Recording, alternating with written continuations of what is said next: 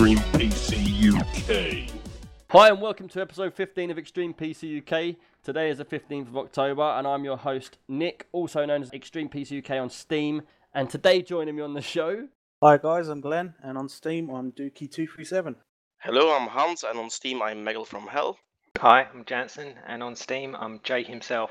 Cool, the gang is here. Yes. Wow. Right, should we get straight into our news? As we've got a little bit of news this week. Let's go. My first bit of news is, again, Ark related. And it's that, you've probably all seen it, is that we can get eggs. And we can also, like, grow your own babies. Cool. How do you lot feel about that? Growing babies in Ark? Can you, crossbreed? Yeah, from what I've seen, I'm sure you can crossbreed. I know the funniest thing that I saw was that you get these little dinosaurs. So whatever dinosaur you've got, if you actually manage to make a baby one, you get these little versions of it. As we'll talk about later on, our server's down at the moment because we're trying to do an update, and basically I can't get in it for a second, so I haven't been able to test it out. I've only been able to see it, so you lot probably had more experience with it than me, I should think. Not yet, but I can just imagine the abominations that are going to be walking around very soon. See, I can't work it out, though. It would be pretty crazy if you can, like, mix them up, mix and match, you know? Like, you'd have to get a dodo T-Rex, wouldn't you? Yeah, I was thinking about T-Rex, the same thing. Cool. Or like a T-Rex with one of them little ant flying things. But it's obviously got to be something that is born from an egg. Because you obviously can't mix a T-Rex and a monkey. Well, I never thought about that, to be honest. Not unless you're a scientist. But yeah, life will find a way. Yeah, humans find a way to mix and match everything, don't they? They mess the world up, so... We do. I'm sure we can come to some kind of arrangement. Yeah, that's just a little bit of information about Ark. My next thing is, which is quite funny, for all the Counter Strike people, now I don't know if any of you have heard this, Counter Strike have brought out a clothing range. Really? Yeah, so now not only can you, like, say, get your skin in the game, you can wear it on your clothes. So, like, they do, like, a hoodie or a T-shirt, and it's got, like, that Gunskins pattern all over it. Personally, I wouldn't buy one, but I just think it's quite funny. How much is it? I don't know. All I saw was that they're selling clothing now, and the most popular skins that are out there, you can buy clothing for them, so to match. So if you like a gun that's got like a sunrise on it, you'll have a sunrise on your jacket, but Can you get a whole tracksuit, like an old-fashioned shell suit? Where you've got a sunrise. Yeah, you've got a sunrise in the trousers and the jacket. You probably could, but I'm not sure. But yeah, I just literally saw that they're bringing out a clothing range, so if anyone's interested, have a look at the Counter-Strike website, I'm sure it's on there. I don't know too much details about it, but I just thought it was quite funny that they're selling clothes. First of all, I think it's funny that you've got all these different skins for guns, which guns are like military things, which are dangerous and evil, and then they're bringing out all these funky colours to put on guns, but then people are making clothes, not for like normal pictures, but for guns. If you get what I mean. It's just a weird scenario, isn't it? You know, I think I might get that stars all over my jacket. Why? Oh, because it's a gun and I like it. So it's actually, it's purely cosmetic then? Well, yeah, you don't get a gun with the clothing, but that'd be nice. Yeah, it would be cool. But yeah, that's my news for today. Just a little bit of news. Funny news, really. Anyone else got any news? Not me this time, sorry. No, Glenn? Nope. Ah. I've got some news. There's someone in there with some news. Yeah, just something small anyway. A live action trailer for Fallout 4. I saw something about this. Have you actually watched it? Yeah. What does it entail? It is good. It doesn't really show you any gameplay, obviously, because it's live action, but it's basically your character walking around with a bit of Fallout stuff happening around you. Oh, right. So is it actually taken from the game or it's not? Is it made up? No. It's purely live action with a little bit of CGI. But it's obviously just a bit of a teaser. It's just something that they can put out there just to show you that the game's coming. But yeah, there's no actual gameplay or anything like that in it. Oh, see, I was under the impression that it was like a actual gameplay footage. No. Oh, that's ruined that for me then. Nah. It's still worth a look, though, because it's well done. It's a really well done trailer. So it does get you in the mood to want to play Fallout more than we already do. Yeah. Yes. They're building the hype train. Yeah. Yep. I'll have to get on that and have a good look and see what's going on there, because that, you know, it's my favourite game, and I need to see what's going on. And I'm surprised I haven't seen it yet, really. But yeah, so is that any more about that, or is that it for today's news? No, that's it. That's all, is it? Yep, that's it. Cool. Right, this week, I haven't been playing a lot, because I've been a busy boy. So I've had bits and pieces on games and that. So really, I'm going to let you lot guys go first, and I'll go last, because I've got quite a funny little game to talk about at the end. Glenn, what have you been playing this week? This week I've been playing Dead in Bermuda and Wreckfest.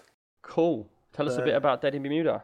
Well, I think we've all had a quick go at this, I think, haven't we? So yeah, I had a little go, and I sort of thought it was an interesting game, different. Go on, you can explain. Okay, well, basically, it's a survival management game. So you start off, there's a plane crash, and the survivors end up on an island.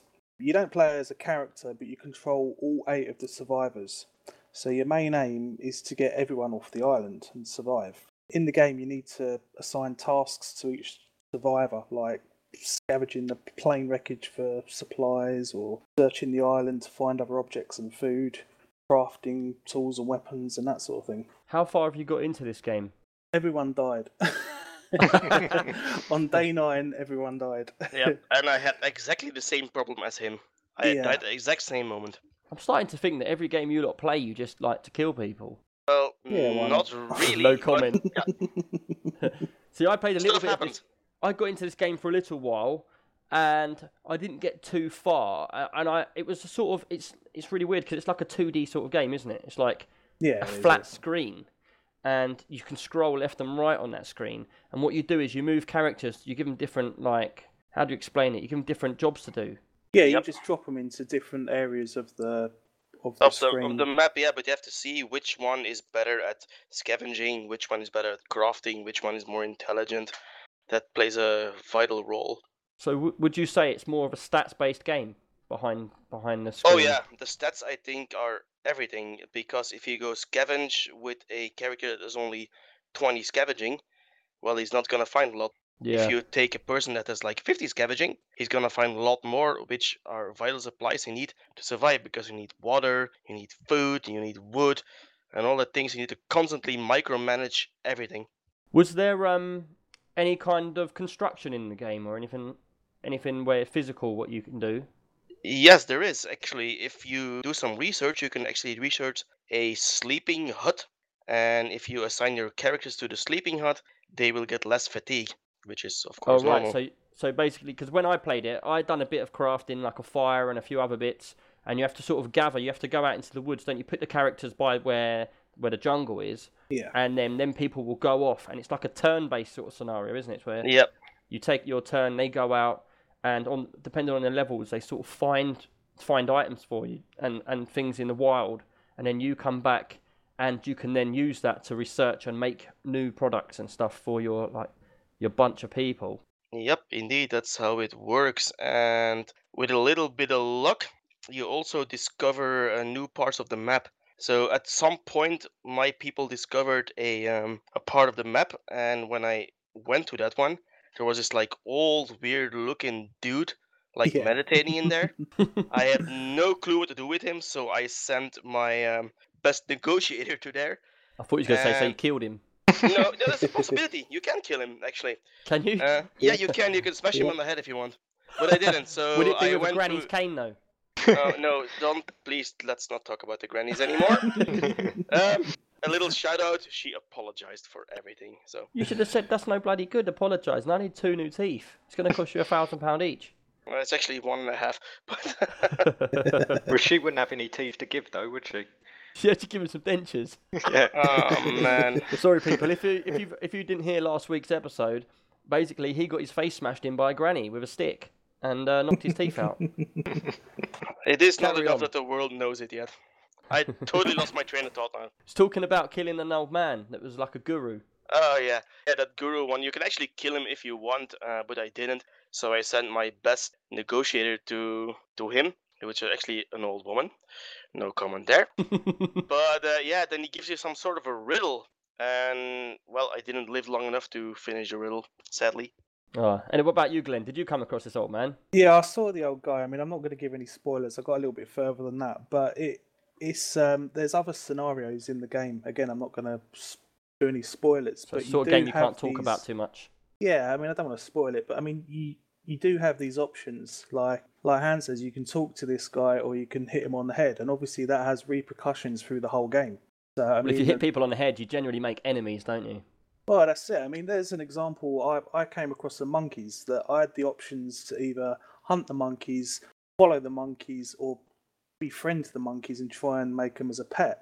Now, obviously, if you're going to hunt the monkeys, you don't know whether you're going to be successful and have food or miss and not have anything and just sort of waste the opportunity. Have a million monkeys attack you. Yeah, that's it. Or you could follow them, they could lead you to, I don't know, a giant bunch of bananas, or they might end up running off and you lose them and then you end up with nothing. So yeah, there's a bit of luck involved as to what you pick, but you know, like I say, each option you have does have a repercussion. Is there anything you know of which gives, when you get a choice, like a fork in the road, is there anything you know of which, apart from the guy's stats, which actually decides which sort of way you're going to win or lose these decisions? Not really, no. It's very stat-based.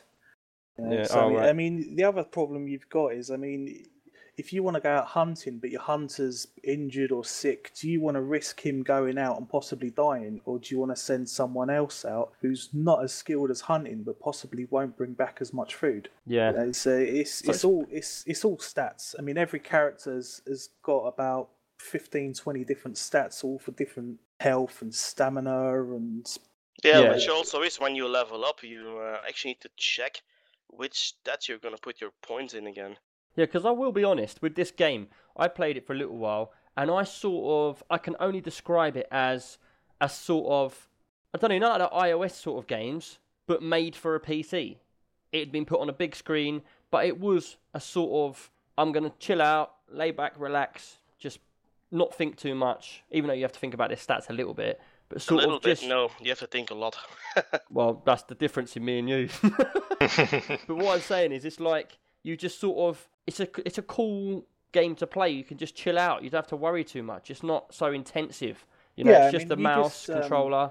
Yeah, it's just like a point and click. I mean, you don't have to physically move the characters around, apart from putting them in their specific areas of whether you want them to craft or research or scavenge or whatever. But you don't actually physically have to move anyone around or do anything. You just literally click on the options and it all comes up on the screen for you. You just have to pick your way through. Yeah, it's just like screen watching.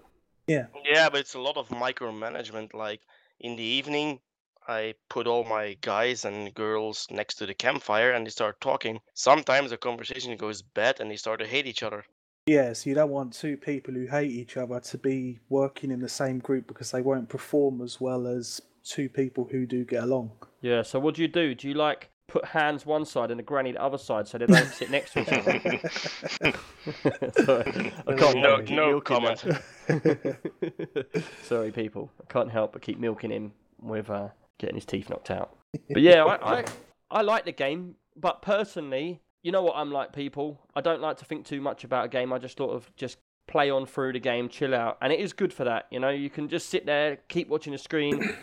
You don't have to think. I found it hard when people were talking to me to try and play the game. So it's a sort of game I think you'd play on your own, wouldn't you? Yeah, you do need to concentrate. Yes, it is. But it's a good game to just... I mean, you can easily just play it for 10 minutes and then come back. You don't have to... you know, constantly keep on thinking about it. You know, it's easy to pick up again if you leave it for a while, because all the stats and everything you need is just on the screen. You have to sort of remember what's been happening. Yeah, because I do hate that when I come into a game and I play it for a long time and then I go away again, like for a week, play something else. I come back and I think, I don't know what I've done now. I can't remember. And at that point, the game sort of, you lose interest in it. You know, you sort of click a few times and then go, oh, I don't really want to get back into it. But with this, you can just jump straight back into it, get back on, and just push a little bit further. Yeah, that's it, yeah. So would you say it's like a game where you can just play it for 10 minutes, like a warm-up to like getting on the computer? Like, I don't know what you'd be warming you up was in to, it for, but... You was on it for quite a long time. You got really involved, didn't you, like for a long period of time? Yeah, well, I tried going through it quite a few times, but I wasn't very successful. I'm obviously not very strategic, but... So it's not very forgiving. Same here. I couldn't get past the 9-day mark. I always run out of water. Every time the same thing. That's the problem. I tried to craft a fruit basket, so you can convert fruit into water. But by the time I had the fruit basket crafted, it's always too late. So there's something I'm doing wrong. So there's something you need to find out in that game where you've gone wrong somewhere and you've got to change what you've been doing. Cool. How much is this game? $10.99. $10.99 on Steam. Yeah, on Steam, yeah. Cool. So that was Dead in Bermuda. Good little game. Nice and easy, relaxed. Have a look, take a look, see what you think. Let us know. Anything else you've been playing this week, Glenn? Yeah, I've been playing Wreckfest. Wreckfest. It's a game I've been quite interested in. Yeah, it's a good game. It's a Destruction Derby type racing game.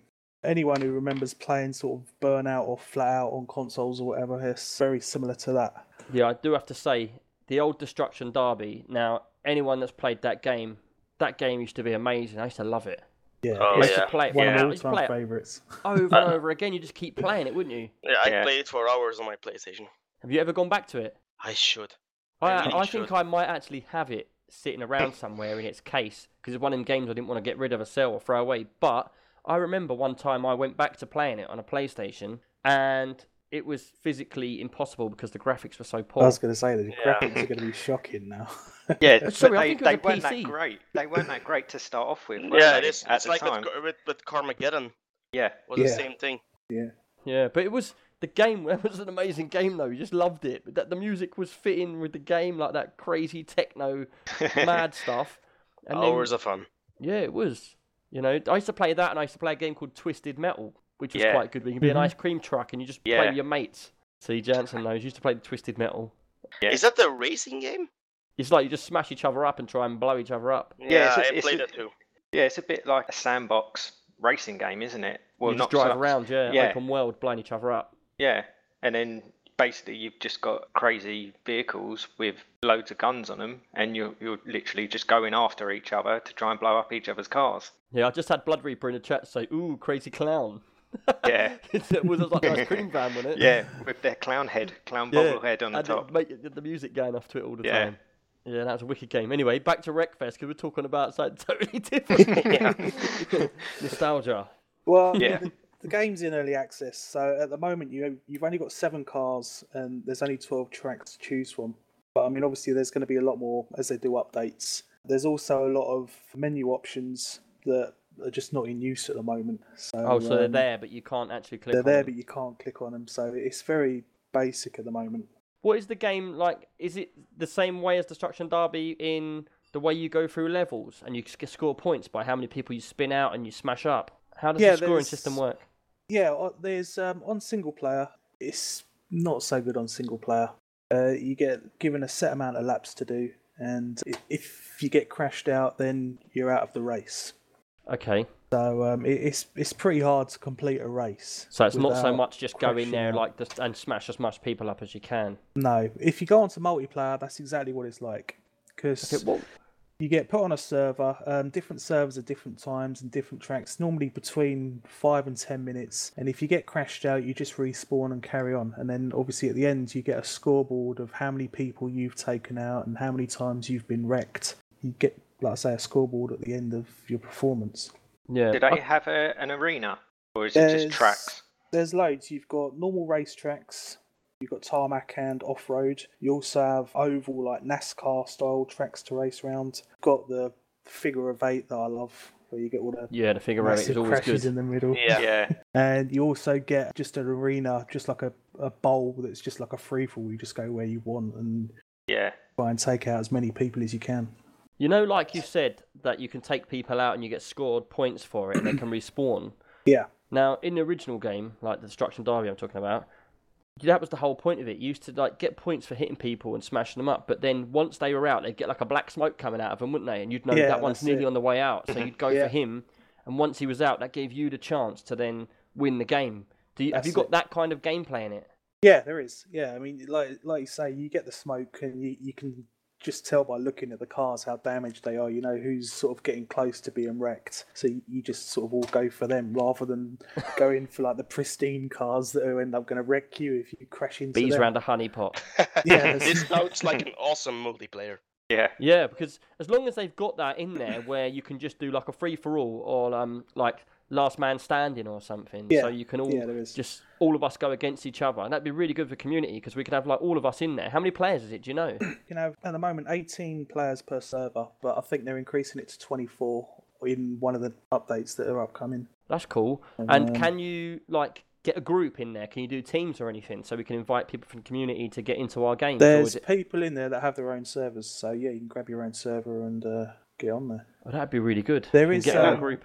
There is servers on there where you could do like team deathmatch, so you got reds versus blues sort of thing, up to 18 players. So I mean, you can have 9 aside. And, so just pretty much open ended. There's no game. There's no actual end game. It's just pure fun. Yeah, pretty much. Yeah, just have a crash and have a bit of fun. And you get skins for your cars as well. Yeah, you can. Yeah, there's all different liveries. You can get all different upgrades, different liveries. As you're doing your racing, you're earning cash. You earn extra cash for having the fastest lap time or the biggest crash or the least damage. But the thing is, at the moment, because it's early access, the cash has nothing to do with the game at the moment. It's just sitting in my account because all the upgrades and all the liveries and everything are free. Oh, right. So at the moment, you're just using whatever you want anyway. Yeah, I've got all the cars. I've got all the tracks. I've got all the cars completely 100% upgraded, and I haven't spent a penny. So once it comes to the time of them charging people for the game, I've got everything already, and that money's just sitting here waiting for the updates. Can you design your own car skins and that or not? Not at the moment. Whether they're going to bring that in, I don't know, but it's not on there at the moment. Because I've always liked the idea. And have you played Forza, you lot? Yeah, yeah. Where you can design your own. I spend hours. I made cars like Union Jacks and all sorts of flags and that. Yeah, that's it. And then knowing that, like, I'd get a Ferrari and put an Italian flag on it or whatever, and then I'd sell them for to get more money in the game, and that's how I got all the achievements on it was on Xbox back in the day, and that's how I got all the achievements for getting all the collector's cars because it's really hard to get them because they're so expensive. But that kind of thing, I feel, really makes the game, gives it replayability over and over again because you're constantly trying to get all the bits and pieces, you know? Yeah, I mean, one of the options in the menus that aren't available at the moment is to buy and sell cars. Now, I don't know if that's just cars that the game's produced or whether players can make their own cars to buy and sell. I don't know. They say that's one of the options that aren't available at the moment. Yeah. Because when they do that, it opens it up to them massively to the community. Because a lot of people, like me, being a sado, will sit there and design a car and make it look so like police cars or things like that. And I will put so much detail into that car. I could spend 5 or 6 hours just designing a car rather than playing the game. You know, and it gives it so much more time out of that game. Definitely.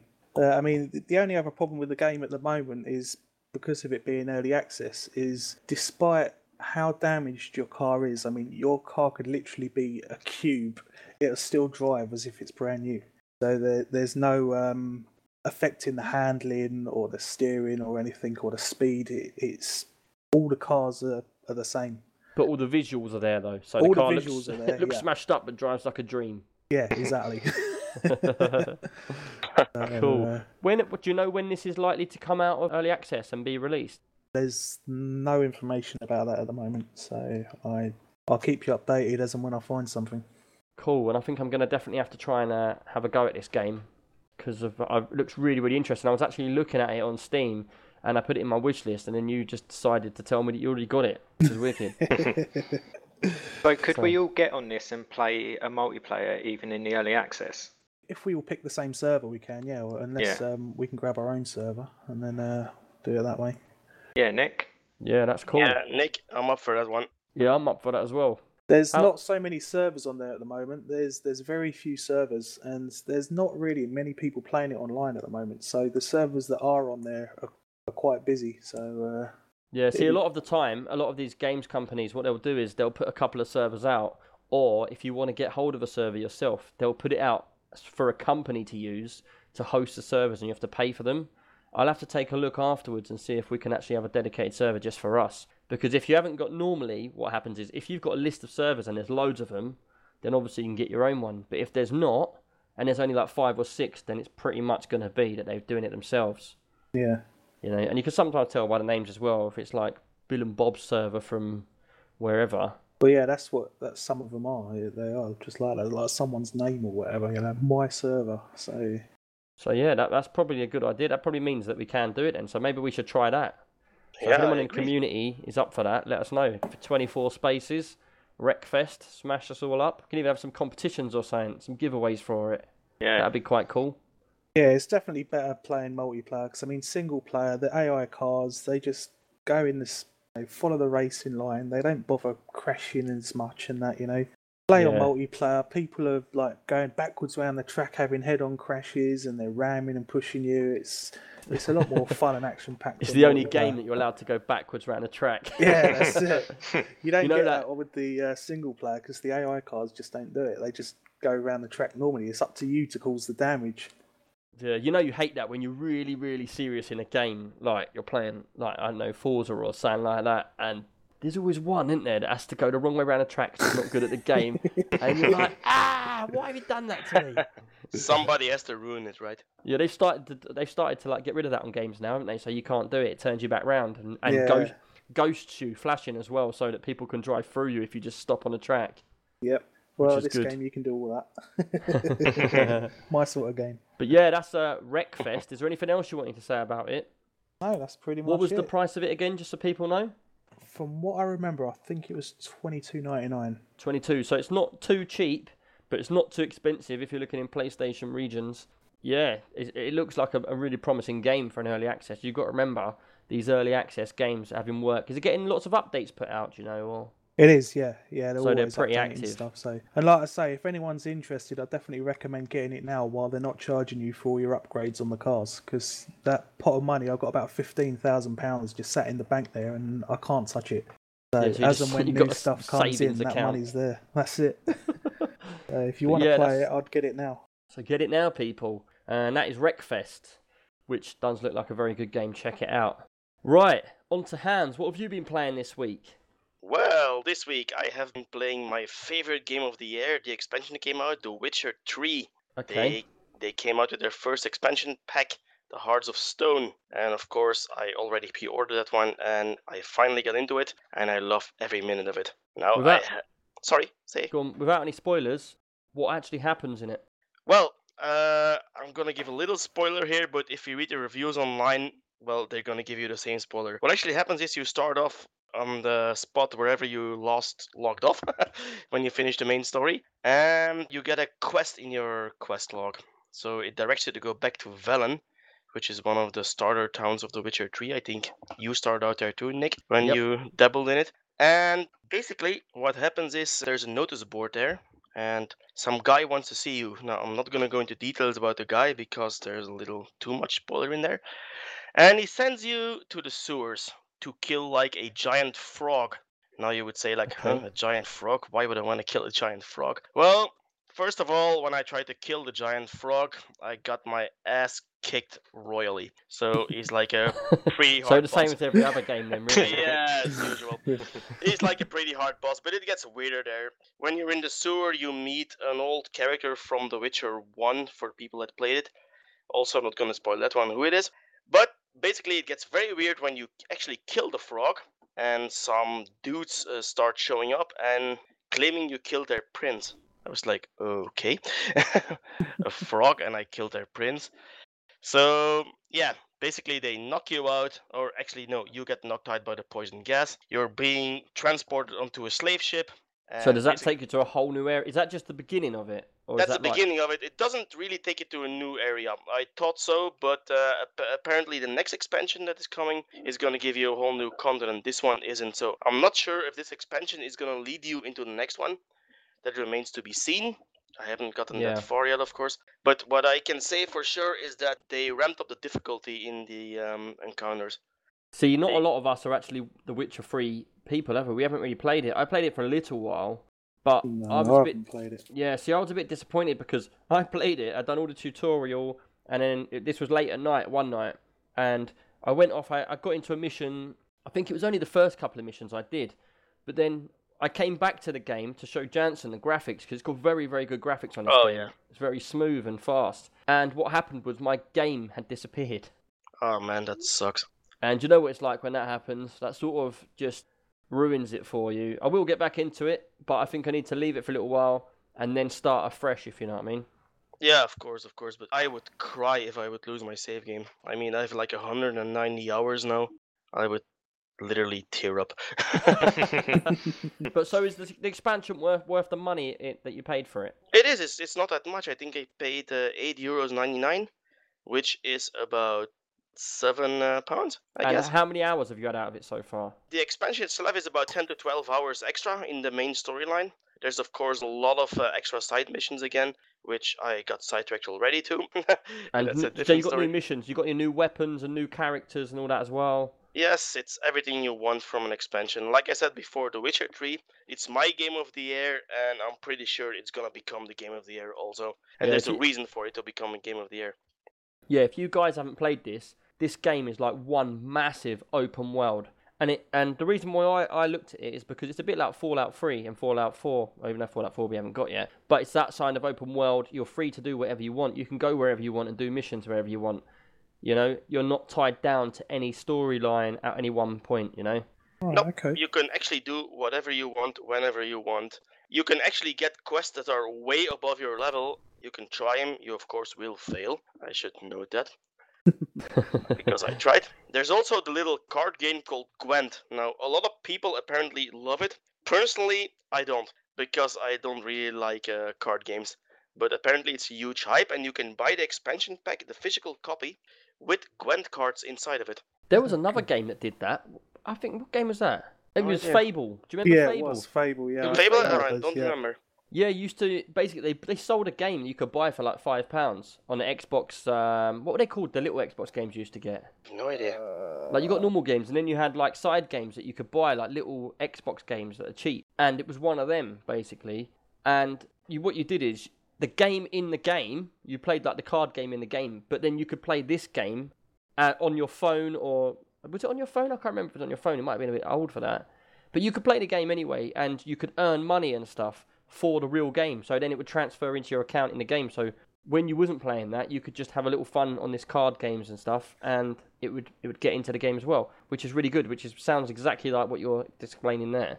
Yeah, well, depends on what people want, of course. I personally, I'm not really fond of card games, but this thing is a whole hype around it, and there's like whole tutorials for it and walkthroughs for it to get all the cards inside of the game. I have no idea what the rewards are for them, but they're probably good. So what? But honestly, to you, that doesn't really interest you? No, I'm not going to slander it, because the rest of the game is awesome for me. Just that part, the Gwent part, I don't like. But since a million other people like it, I'm probably the one that's wrong.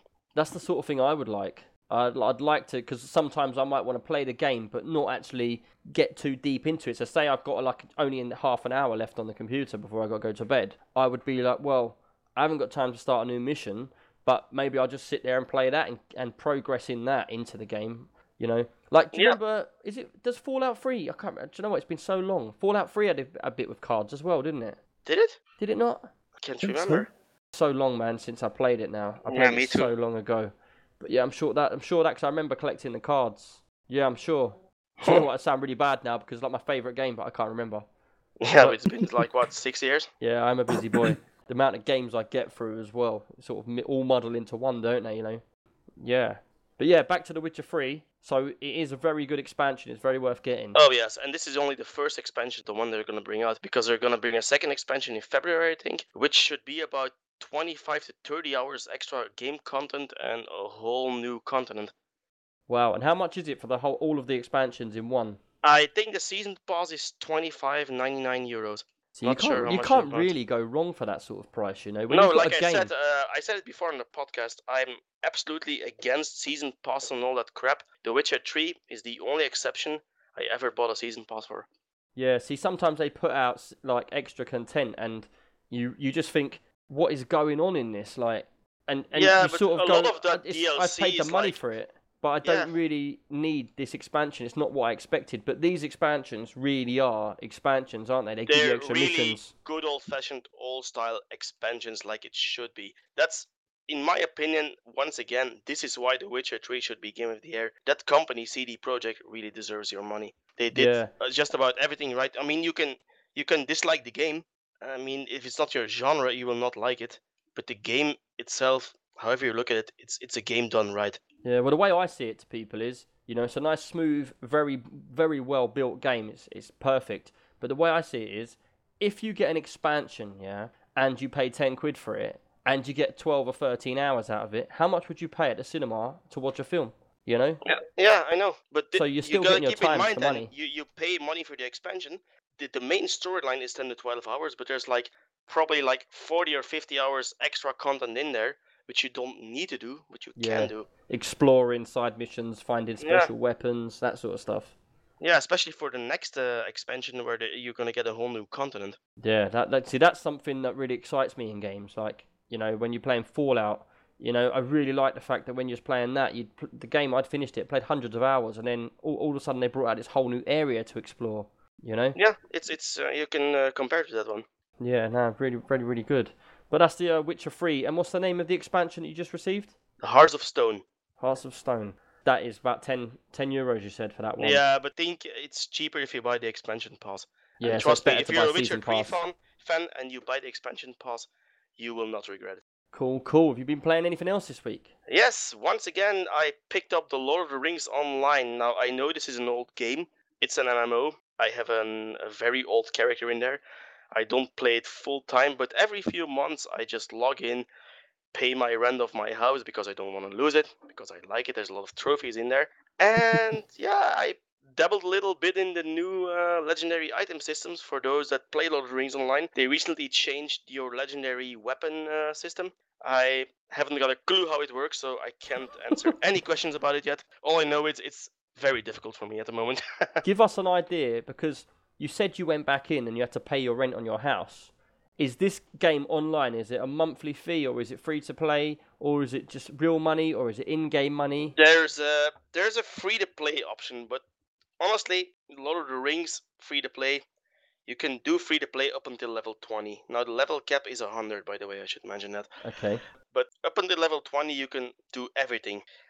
But once you hit level 20, you hit a paywall. You can either subscribe. Yep. And then how much is that? I think it's $12.99 a month. I'm not 100% sure. Okay. Yeah, you can subscribe, and then you get every quest in the game. It's divided into a lot of areas, like every MMO is. But for every area, you have to buy a quest pack. Now, if you sub, you get all the quest packs as long as you're subbed. You don't need to buy them. But if you do the free-to-play model, you must gather what they call turbine points. Now, you can get these by doing achievements in the game, like kill 500 of those animals, 200 of those, 300 of those, do that quest line, blah, blah, blah. I like that kind of stuff. Yes, but there's a big but in there. There's no way you're going to do enough achievements to unlock all the content. Really? So, yeah, there's no way you can go totally free to play up until level 100. Wow. It's impossible. So, the thing is, when you sub, you get 500 turbine points a month. Now, that's not a lot, because one of the more irritating systems in the game is your wallet. When you play an MMO like Warcraft or any other one, yeah, you have your wallet with your gold and your tokens and whatever in it.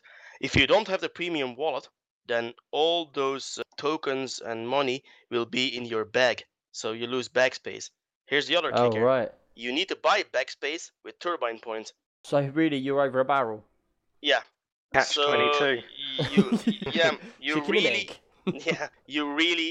Honestly, you need to be subbed for that game. The free-to-play model, in my opinion, is not worth it.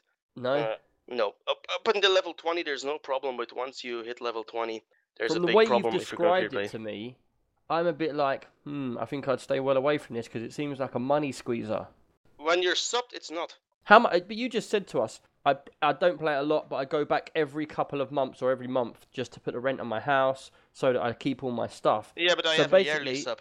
The way that sounds to us is that you don't really play the game anymore, but you're so worried. They've given you all this stuff you've earned out of these missions, but you're so worried about losing it that you're going to pay money, monthly, whether it be monthly or yearly, but you're going to pay this money just to keep your stuff in that house, whether you play it or not, just in case. You don't lose your stuff. If you don't pay it random in your house gets foreclosed. It gets to a banker or whatever it's called. So You don't actually lose your stuff. But I just don't want to lose it because I spent a lot of time decorating my house in there. Plus a member of a kinship in there, which is like a guild, and it's an RP server, and we sometimes do RP events on the server. Oh, so you are still very much involved in this game then? Yeah, I'm very much involved in the game, but it's not something I played World of Warcraft for 9 years, and that's something you have to commit to. If you don't raid in World of Warcraft, especially with the last expansion, then you're basically screwed. You can't do anything. See, I got into World of Warcraft for a little while. I played it for probably a couple of days. Yeah, but if you go offline for like 2 months, then you're so far behind. Yeah, that's what I was about to say. You know, for me, it got to the point where everybody was so advanced in that game when I've been playing it for such a long time. I just felt like I'm never going to compete with anyone in this game. Yeah, it's great. And that's not the case with Lord of the Rings Online, because you never really fall behind. Raiding is not the end game, so to speak. You can raid, but I think one of the devs said that only 0.1% of the player base is a raider. So there's actually, no one. Is this game... more... Yeah, sorry, go ahead. Go on, carry on, I'll say in a minute. No, what I was going to say, this game is more community-driven. You know, World of Warcraft, I'm not going to slander the game, but a lot of people say World of Warcraft has a toxic community. And really? It's all over the internet. It's no secret, to be honest. But that's because it has like 5 million players now at the moment, so you're going to have a lot more bad apples in there. Bad apples. I need to stay... you know what I mean. Say, is this the kind of game that Glenn and Jans, would you two play this? Well, I played World of Warcraft for a while when it first came out, and I did get into it, but it was sapping so much of my time to do so little that I kind of had to like quit it. Yeah, that's in my opinion the main problem with World of Warcraft. If you have a family life, or any life whatsoever. Days are turning into nights, and nights are turning into days. See, that's not the case in Lord of the Rings Online. You can play for 30 minutes and actually do something in those 30 minutes. Do you know what? I watched a documentary on gaming with kids nowadays. And do you know what? It was World of Warcraft was the #1 bad thing. Basically saying kids would wait for their parents to put them to bed and that, like 10-year-olds, 12-year-olds, whatever, put them to bed. And then they'd get up and get back on their computers and they would just play it all through the night. And then just before school time, they would just like put their clothes on and make out they'd been to bed or whatever. And kids were at school really, really tired because this game had just taken over their life. And they're just so desperate to get further and not to lose out. Yeah. And that's why Jansen's done the wise thing. But World of Warcraft is very competitive. It's more of a show-off game, so to speak. I mean, I had fun for 9 years in there, don't get me wrong. I raided about everything there was to be raided. But if you're not a raider, then you have a problem in World of Warcraft. Yes, you can do old achievements if you want, but why would you want to go back to older content when there's newer content there? Pressure to perform.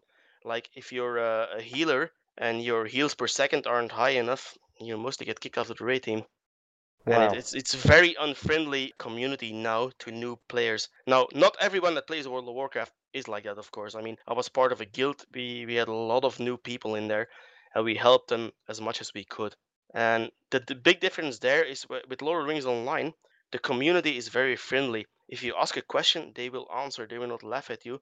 But then again, it's all based in Tolkien's world. So if you're a fan of Lord of the Rings, the movies and the books, you will like Lord of the Rings Online. There's exceptions. There's like the hardcore fans that say, well, hey, this is not very Tolkien-like. It's not 100% the same as the book. Yeah, the movies also weren't the same as the book. I don't know if you read the Lord of the Rings. So does the game follow the storyline through the films, or...? No, it's a mix between the books and the films. All right, so it's got it all in there. It's not like an expansion where you watch the films, you read the books, and then it's a sort of similar world, but it's all new stuff. No, I think there's even a copyright law against it. If you make anything from Tolkien's world, you can't change anything to the story, I think, from the books. Okay. I think I read that somewhere. Yeah, they the family, the Tolkien estate, is really close in it. They don't want anything changed whatsoever. Cool. See, to me personally, I don't think it's a game that I would really get into because, one, time-consuming. We all know how busy we are at the moment, so it would suck up a lot of my time. Two, I'm tight, man, and I wouldn't want to pay out monthly for a game. I don't think. No, of course not. It's something you have to make out for yourself, of course. MMOs cost money. There's very few MMOs out there. They are free to play officially, but you always hit a paywall somewhere. And maybe that is where World of Warcraft does the right thing.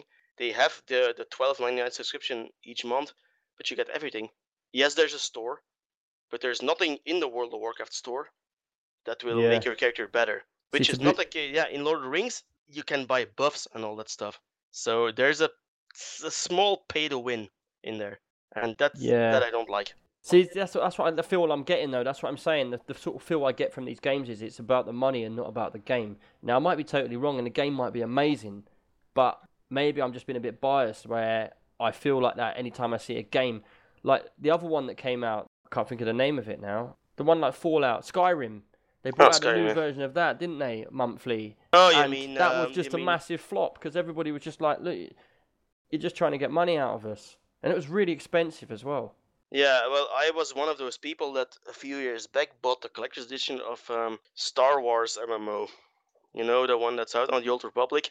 Yeah. It was supposed to be the number one World of Warcraft killer, yada yada yada. I paid €150 for the collector's edition. This game, it sounded like everything I wanted from a game. And then I installed the game, was like, what the hell is this? They got you. No, there wasn't even... Can you imagine, in an MMO or any RPG... There wasn't even a day and night cycle. Wow.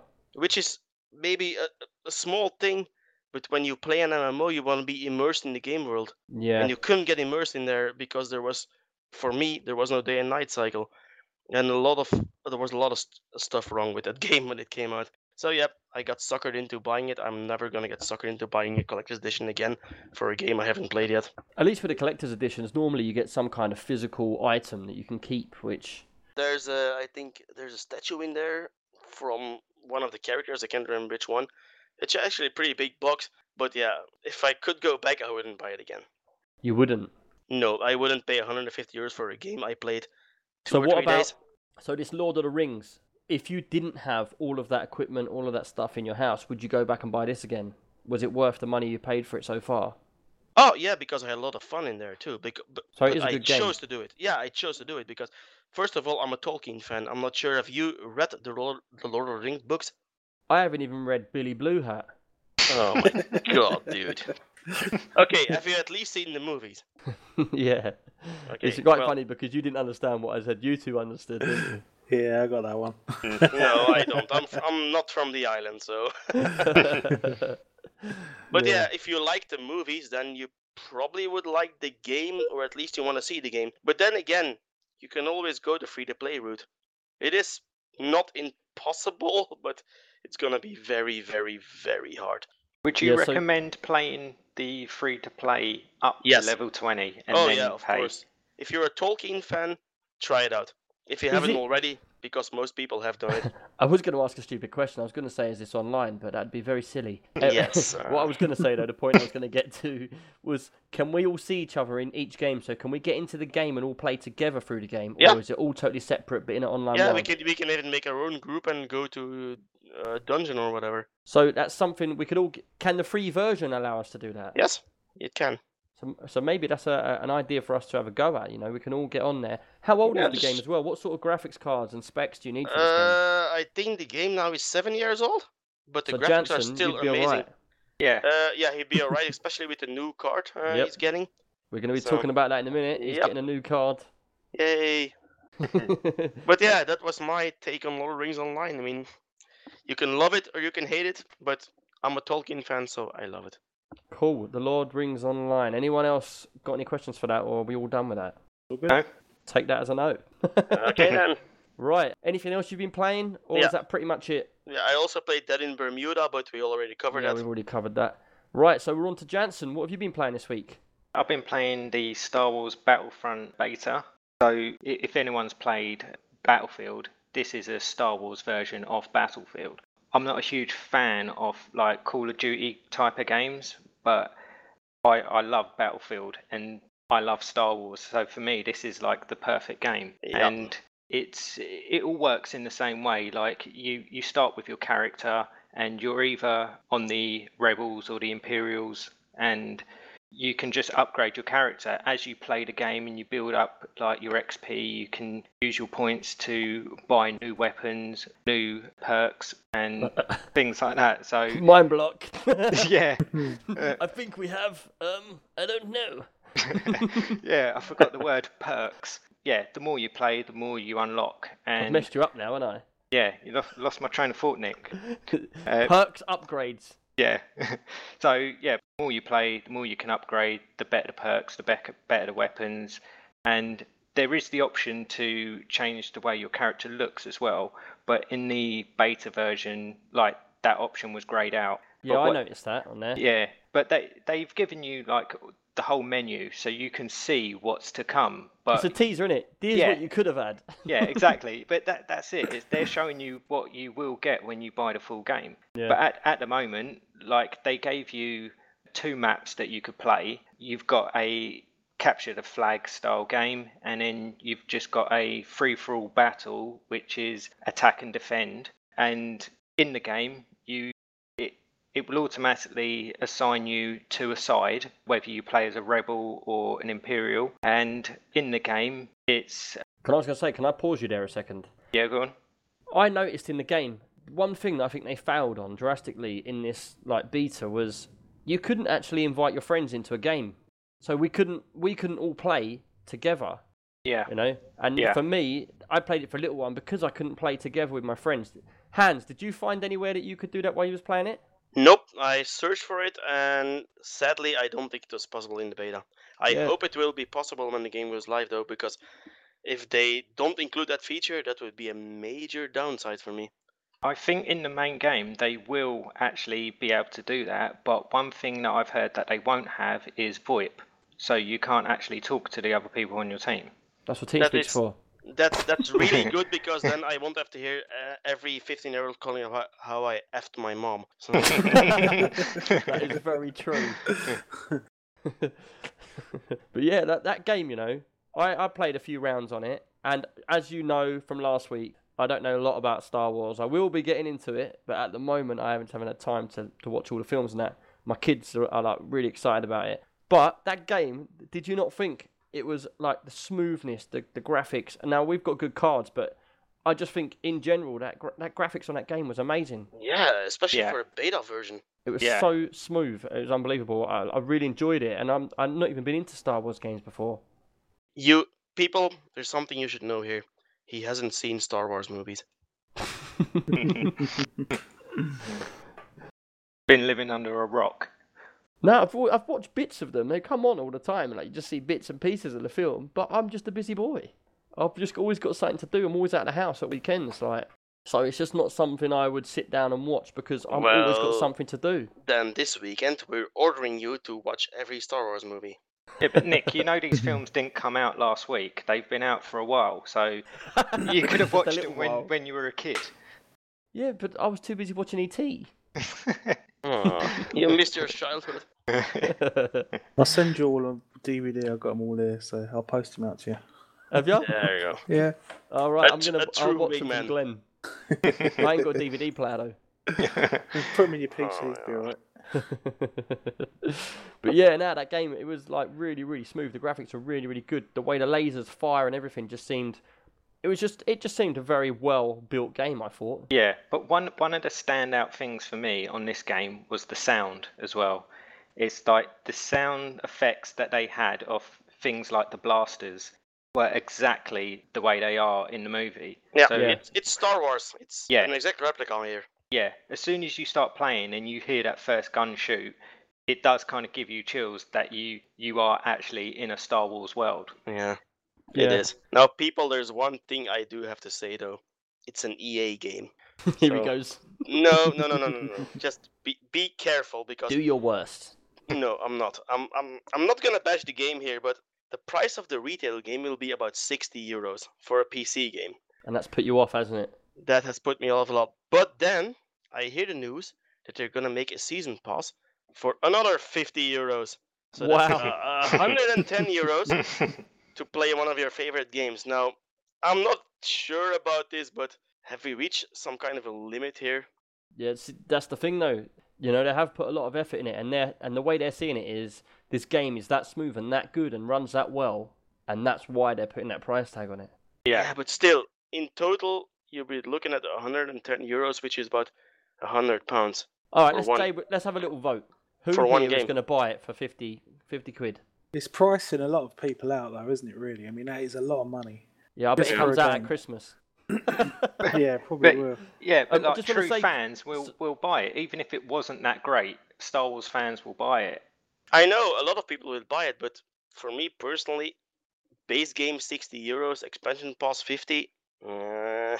Nope. I'm just going to say, boys, we just had Jewel in chat, and she said that she could join friends, but there was no guarantee of the same teams, but you can join your friends. So they'll get in the same game, but they won't necessarily be on the same team. And she also just said that it's £26 on CD keys. So hey, there you go. Thanks for that tip. There you go. Half price straight away, which means now you can get the full game probably for the same price you was going to pay for the original. Yep. Thank you, Jewel. I'm going to pre-order again. I see him easily happy. Yay. But yeah, so who here is actually going to buy that game? Yeah, that is a game that I will buy. See, the thing is I keep saying the same thing. EA is Origin, isn't it? Yeah, so that they never drop their prices. So you're going to have to find a sale somewhere else because it's more than likely they won't put a sale on. Well, like she said, the website or eBay sometimes has good prices. And if you really want, but I'm not going to advertise this too much, there's always the VPN activation thingy. But that's about all I'm going to say about that one. Yeah, I don't really know much about that. Yeah, I'm not really sure if it's illegal, but I wouldn't recommend it. I'll say it, but I won't recommend it. No, because, well, you're not doing anything illegal. You're still buying the base game from some seller on eBay who bought it in Russia, and then you need to activate your VPN client to make it think you're in Russia and activate it. So you bought a cheap game. But I know... For me, personally, I wouldn't go as far as that. It's just way too much detail for me. I just want to get the game. Yeah, me too. I did it once for a game. I probably would rather pay the 50 quid. Yeah, I think it was Dying Light. I think I bought off a VPN. That's him getting his Steam library taken away. No, not really. Not really. But yeah, anyway, that's Star Wars Battlefront. Anything else you would like to say about it? Or is that pretty much it? Well, the release date for it is 17th of November, and they're taking pre-orders. And if you pre-order, you do get early access to a certain map as well. Hold on, let's rewind. When does Fallout 4 come out? The 11th of November, I think. No one's playing this game. Yep. Sorry, but Fallout 4 has all priority for me. Yep, and me. Yep. So we can actually now safely say that the podcast around that time will be a completely Fallout 4 podcast. Yep, it will be specials. Well, the thing is, I'll be playing this. So even if you guys are on Fallout, I'll be playing Star Wars. Who are you going to play it with? I'll play it on my own. All right, off you go. Block him. But yeah, that's Star Wars Battlefront.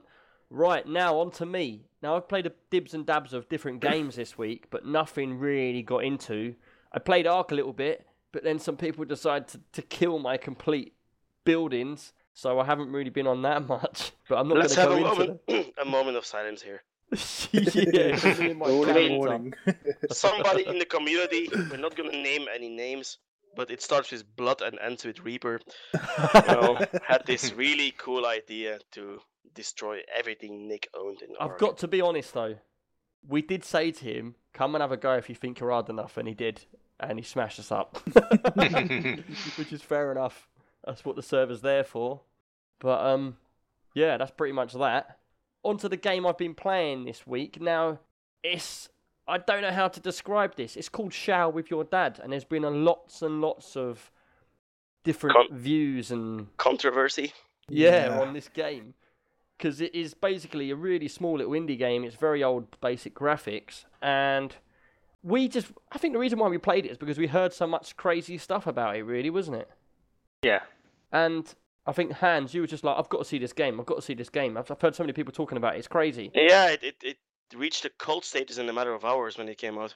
Yeah, cult state or a weird state, I'm not sure. But what it is, basically, is there's, like, a dad in the shower, and you're the little kid, and you've got to get your kid to the right owner. So you might have, like, a white bloke with ginger hair, and, like, a black guy, and then there might be, like, a white bloke with dark brown hair. Now, all of a sudden, it will spawn up like one of the dads, and depending on what kid you are, you've got to match the kid with the dad, and it's really fast paced. Now, the game was just weird and a bit funny. I can't say that I really enjoyed it. I can't say I didn't enjoy it. It was just something different. But since that game's come out, we've heard a lot of controversy about naked kids with naked men. which for me stopped me playing it straight away. How about you guys? I tried it too, and there's like this modus called the Dedathlon, and I think I got like 17 or 18 deaths in. Just sounds so wrong. Yeah, it's so wrong on so many levels that it's just fun. Yeah, it's one of those games where I played it once to see what the hype was about, but I don't think I'll go back and play it again. No, you're going to wait for the second version of it called Shower With Your Mum. That's actually coming. That's actually coming out, apparently. It is, yeah. Now, check out this game and see there's a lot of... It's very, very weird, but it was quite funny for a good 10 minutes, and I think that's all I played of it, really. Yeah, it's good for a laugh, and it's only like, what, £1 or something? Yeah, it's a very pixelated game, you know. It's not like... Don't expect to see, like, a dad and, like, a boy, like, completely graphics and that. It's not. It's all pixelated, and it's very basic. It's just... It's a very, very basic, old-fashioned sort of game that was just a bit of fun for a joke, I suppose. Yeah, because each character is probably made up of about 10 pixels, so it's the basic shape of a person. Yeah, but like we said earlier, there's no improved Wang physics in here. No. But yeah, I think we stopped this here. It's called Shout With Your Dad. I don't know the price of it, to be honest. I haven't actually gone back and looked at that game, but it's just something I wanted to mention that we played. And, you know, you can have a look at it as well. Send us in your views what you think of the game, if it's acceptable or not. It's a bit controversial at the moment, and just something we wanted to get out there and get people's views on what they think of it, you know? That's pretty much what we wanted to do, isn't it, guys? Yep. Yes. Because we was a bit on the fence. We don't really know whether it was fun or it was a bit too far. So you decide and let us know. I wouldn't mind hearing from the developers on why they made it. The developers, they don't really communicate. If you go to the Steam store page and you can see the updates, just a bunch of random letters and numbers. Really? Okay. They type, yeah. They don't communicate at all. See, that's just another thing for me. That's the alarm bells. But like I said, let's see here. Here's an example. Recent updates, September the 8th. Their text is XRRCYBBXVAT. There's their update. It doesn't say anything else what they've updated. No, that's it. Okay. Well, like I said, let us know what your views on the game. It's just a funny little game to see, and we'll see what happens. Right, I think that's it. No one else has played anything else, have they? No, that's it. So we're on to the old community section. Oh, yeah. Right, first off, I wanted to say, and again, it's about the Ark server, is I've broken it. It's completely broken. I can't fix it right now. It might be up and running by the time this is aired, because obviously we did this on the Thursday night. You'll be getting this on the Saturday, and this is Thursday, the 15th of October. So it might be up. Check it out when you get to listen to the podcast. But as I said, at the moment, we're having a few technical issues, and I'm just trying to get back on the case. I haven't had a lot of time. So, yeah, it'll still be going, and we'll see how we go. Secondly, I'd like to say we've recently started getting into Arma 3 again.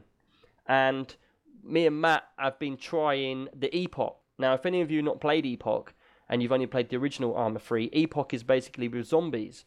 There's not a lot of zombies. There's only a couple here and there. But the game is based on, like, your normal Arma map, and you spawn in, and you basically go around and you search for items. So you go in and out of houses, you just try and find clothes, try and find food and water, and whatever items you get, you can make your way to shops all over the map and sell your gear to buy, like, helicopters and bits and pieces. Another great feature of it is you can base build, like real bases, so you can get a community together. So say I've actually got one server we're on, I've got, like, the community name of ExtremePCUK for my group. And what I have to do is I have to then pay to upgrade slots so more people can join. And then we join a massive group of us to play the game. Now, if we go onto a server, we haven't actually chosen a server yet. We've just been picking out different servers and trying them here and there. We might even end up getting our own server. But the main thing I want to get across is have a go. If all you got to do is go onto Steam, go to the workshop, go to Arma 3, type in Epoch, which is EPOCH. Just click the little box and it'll put a mod in. When you load up your game, you'll get the preload screen. Just click the mod, tick it, and that will load Epoch in for you. And just keep informed with us and let us know if you want to get in. And what we will do is we'll set up a server, and it's pretty much you can make your own groups up. Like I said again, a free for all. You can build bases and stuff. The way the bases works are you build your base, you have to find parts like bricks and all that sort of stuff. You build your base over time with your mates, but then every couple of weeks I think you have to pay a certain amount of money to keep your base going. So if you're the kind of people that comes on and then disappears a week later, in a month's time your base will start disappearing bit by bit. So you have to keep the money to keep the base going, so you have to keep your crew going. And what you can do, you can go and loot other people, pretty open free-for-all world. But as you know, Arma 3, brilliant graphics, nice game to play, and I'm really looking at getting to that. I hope you're thinking about buying this game. Yeah, well, I played it around yours a little while ago, didn't I? And yeah, it's definitely the kind of game that I could get into. It's a bit different, isn't it, going from like Call of Duty to Arma 3? Yeah. Yeah, well, I'm pretty much done with Call of Duty now. It was just getting ridiculous. Like, I prefer a little bit more strategy in my games rather than getting shot in the back every 2 seconds. Yeah, spawn kill.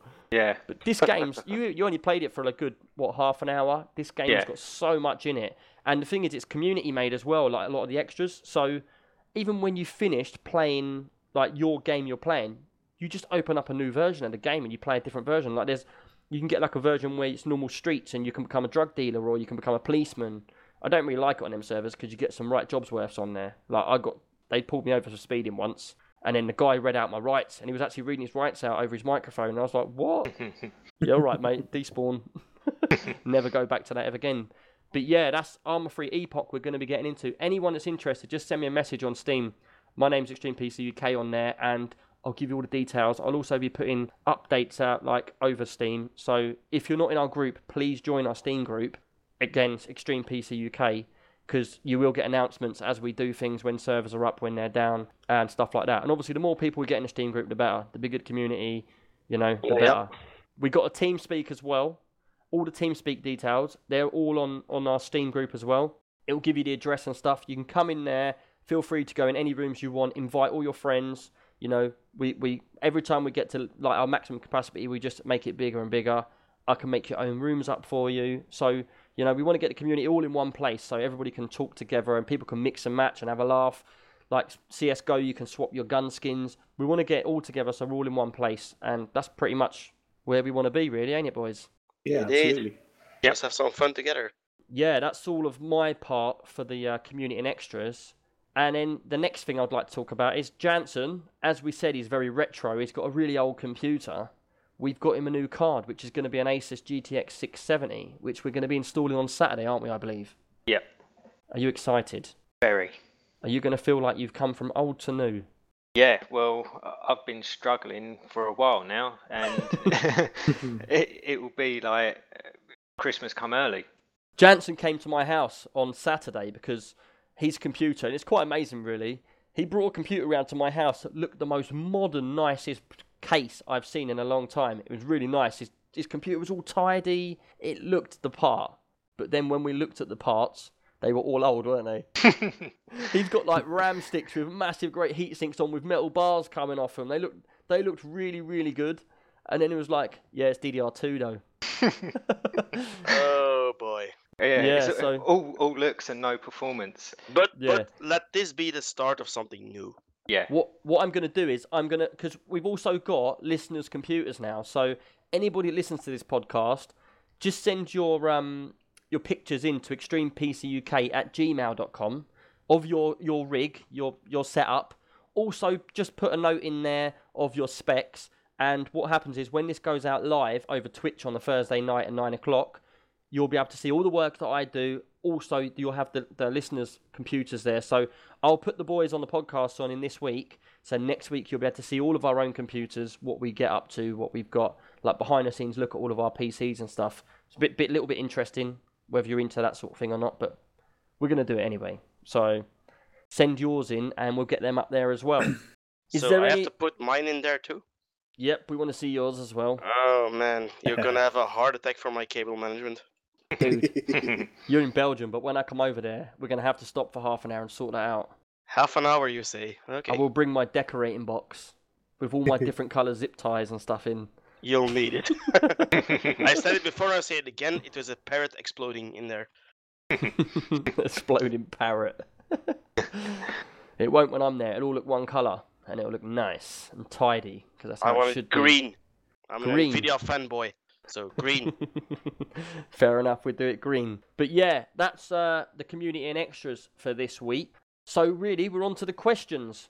Now, we've had a couple of questions come in today. First off, I'd like to say one from Jewel, and it says, "Hi, I'm currently looking for a reasonable price keyboard. Does anyone have any recommendations that would be good, preferably around the £40 mark?" Anybody got any ideas for her? There are a few IDs, but those are all basic keyboards. So they're not gaming keyboards or anything. See, now, for me, I always had a keyboard and mouse from Tesco's. It cost about 12 quid, and I loved it. It was wireless. And until I started gaming with you lot, you all forced me to get a gaming mouse. Silence again. You need a gaming mouse, no? Well, I've always been all right with... I liked it wireless because I'm left-handed, and the cable just, to be honest, gets in my way. Like, I'm sitting here now, and the cable is still in my way from my headphones on my left hand. So I have to pin my cable down under my arm just to move my mouse. So that's a downside, of course, yeah. And I only bought my gaming keyboard because my Tesco's mouse and keyboard broke. You know, so that's all I've got. I've already got a Tesco keyboard and mouse. So here we are, professional gamers, and we've all got crap mouse. Spent about 12 quid. Well, I have a Logitech G19 and a Logitech gaming mouse. Yours was really expensive though. Yours was like 120 quid, wasn't it? I think when I bought it, but we're talking about 2 years ago, it was about 200 euros. Now, to make one thing clear, I would never ever spend that kind of money on a keyboard again. But I was going to say, like, you can have a gaming mouse, which makes sense, but do you really need a gaming keyboard? Well, there it is. No. The only thing I would invest in the future is a mechanical keyboard, because those work way better than normal ones. And they sound nice. Do they? Yeah, okay. Yeah, so that's the whole point of a mechanical keyboard. You get the clicking, then click, click, click, click. That's click, a typewriter, isn't it? That's what it's like. Where have you not been, man? I'm old. Nutters. No, the one main thing when it comes down to keyboards and mice, which any gaming person would tell you is, if you're into games like CSGO and fast-paced games, if you've got a wireless keyboard and mouse, I never believed it, but it's true, you can't keep up with the other people playing the game. You're not. That little tiny percentage of speed you get when it's wired, like the buttons, when you press it, it's instantly pressed. Yeah. People say to have a wire, and to be honest, I did go down the route of getting a gaming keyboard and mouse in the end because people proved to me that my mouse was a lot slower, you know. And if any of you have not got wired keyboard and mouse, try it with a wired keyboard and mouse, and you'll find your gaming is so much more smoother. Now, okay, yeah, but back to her question though. The one thing I did find for her was the Microsoft Wired Desktop 400. Now, this is like the title says, a desktop keyboard. But it looks pretty okay for the same price. It's about 24.99 euros, which is about 20 quid, I think. Have you got a link for that we can put in the show notes? Yeah, I have a link for it. Okay, we'll put all the links for the stuff we're talking about. We'll put in the show notes, and you can get it from there. It looks like a decent keyboard. Now, if she wants to spend a little more money, then I would recommend the Logitech wireless keyboard. I know it's a wireless one, but at least that's a gaming keyboard. It's the... K360 Black. No, I'm not sure if there's a wired version for it also. Yeah, see, I would go for a wired keyboard and mouse. Me too. I would recommend the wired always. There's a few keyboards on Amazon as well for around the £40 mark, gaming keyboards. Yeah, check it out. Yeah, personally for me, I would just go down to PC World and just buy whichever one you like the look of, which is wired. Yeah, of course, but I gotta be honest. Don't you need like illuminated keyboards now for gaming? At least I do. I couldn't live without one anymore. Really? Yeah, I need an illuminated one. I'm always got the lights on. No, that's one thing I could do with. It's like when I play games, I do turn the lights off because you get a better picture, and then you are kind of straining to see the keyboard. Yeah, now I've got an illuminated one, but to be honest, I've never used the illuminations on it. I have them on, but you wouldn't notice because I'm in bright lights. I've got like 5 spotlights above my head. So you might notice it if you turned them off. Yeah, but then the screen's so bright. I've got 3 screens sitting in front of me. If I have the lights off, these get so bright that I can't actually look at them. Turn the brightness down. It's like looking at a spotlight. But it's the same with me. I've got a 32-inch screen that's probably like 2 foot in front of me, and I still can't see my keyboard. Yeah, but it's not an LED screen, is it? So the colours ain't as bright. You know what an LED light's like. It's bang right in your face. You know, the whites on this screen are so white. You know, it's just so bright. I can't even handle it. So I have to have the lights on. Like if I've ever turned the lights down a little bit dim, just a little bit, I have to shout downstairs, I turn the light up, because my light switch is down the stairs, because I'm upstairs in the loft. So, but yeah, that's our sort of recommendations for the keyboards. I hope you're happy with that. And we've got one other question that's just come in, and it's quite lucky really, because you caught us right at the last second as we're live. And basically, it just says, "Hey Nick, my friend is wanting to build a PC for gaming. He wants to use it for games like Arma 2 and 3, DayZ, that sort of thing. Can you give us some advice? He's considering a 980 Ti. Well, without checking and actually going into depth and giving me some time to look up the specs and stuff, you know, 980 Ti is fine. But when you come to Arma and DayZ, it's more CPU power you need. You know, so like I run it on an i5 and my frames are good. But I know you guys that are running i7s are getting better frames than me, and the graphics card's not really coming into consideration that much, is it? I have an i7. But to be honest, I'm talking about you lot actually haven't played it, have you?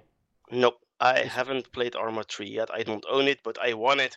Yeah, I was talking about some of the older community members and like Matt, but he's in the chat. Yeah, basically, you need, I'd say, an i5 or an i7 to run them games because they run on processor power. You notice a big difference on your processor being overclocked or being standard.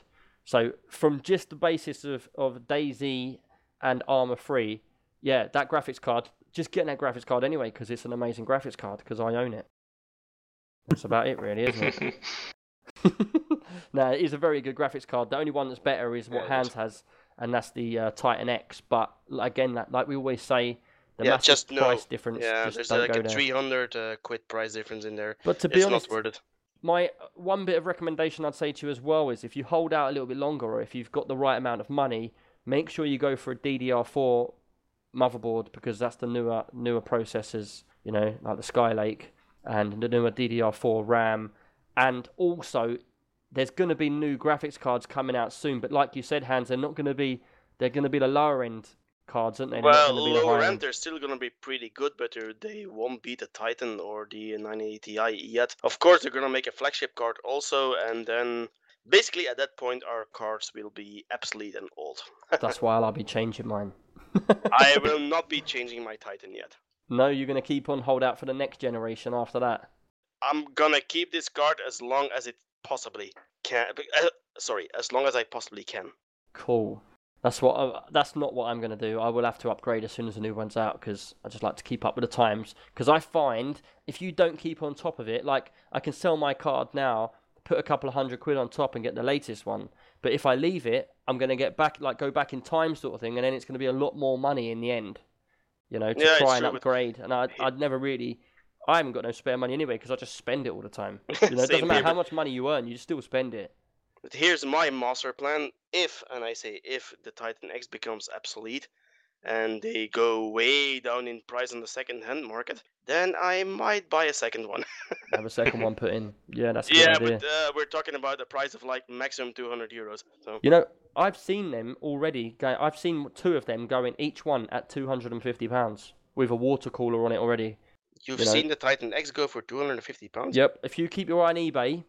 You know, what I do all the time, and it's just because I'm a bit sad, I will always be looking at processors, bits and pieces on eBay, graphics cards, and just watching, because I only watch auctions though, and what happens is people always put stuff on there, and you always get one guy that puts something on there with no reserve, and thinking he's going to get a lot of money, and then no one bids on it, or a random bid, and I'm always there. I got my R9290, with an XSPC water block on it, and this is when they first came out, and I got it for, I think it was £150. That's dirt cheap. By the way, that card was £350 and the water block was £100. Yeah, if you ever see the Titan X going for £200 or anything, please message me. Yeah, I'll have a look. I'll keep my eye out. Yeah, please do so. Because of, I've got a feeling there's quite a lot of them around now, because people now will buy a 980 Ti. And of course, there's no market for the Titan anymore. Yeah, if you're buying a Titan right now at this point in time, you're an idiot. I'm sorry. It's just true. I mean, but it's true. I mean, the 980 Ti is just like 1 or 2% slower why would you buy a Titan in this point of time when you have the same card? The 980 Ti is the same card. You would be surprised. Basically, the way it works is you and us will all go by how much money it costs because that's our focus. We try and do it cheap because we are not rich like all of us, you know. But to people out there that have got the money, that are building massive gaming rigs, their view on it will be, why am I going to buy a 980 Ti and not have the best? You know, money's no object. I'll put 4 Titan X's in there. You know, and that's where these cards are sold mainly, I believe. Yeah, I think those four-way SLI rigs are mainly used for benchmarks to set world records. Yeah, but yeah, that's pretty much the end of our questions. Right, cool. On to the iTunes reviews. Now, sadly, we did a giveaway last week, and we didn't get any. We got 3 iTunes reviews then, but we didn't get any this week, which is not good. Boo. Boo. If any of you are out there and you got an iTunes account, we really do like iTunes reviews because they get us up the ratings, they get us more popular, and basically in return that gets more listeners, that gets us to do more for our community. So if any of you out there, please give us iTunes reviews. We're very grateful of them and we read them out over the live show, so you get your name on the podcast anyway. Also, we have an Amazon link on my website, which is extremepcuk.co.uk. If any of you buy anything from Amazon, we're very grateful if you'd use our link through the website. It's just at the bottom of any web page because they give a percentage back to us, and that in turn goes back into the podcast, like upgrading our microphones and bits and pieces in like where we are. So, yeah, we're very grateful if any of you use that. Also, I would like to say, if you've got any questions, please send your questions in to extremepcuk@gmail.com. That's where they come. They come directly to me. If I get any questions from you, I will text you back straight away asking if there's any more details needed. And that will be in next week's show. So please send some questions in. They're really useful. It gets our minds working. And apart from that, is there anything else you guys have got to say about the show today? No, it's all good. All good, is it? It's all good. Right, well that brings us to an end then. I'd like to say thank you to everybody listening and thank you for you guys getting on. I'll see you all later. Guys. Yes. Bye everyone. See you later. Bye. See ya.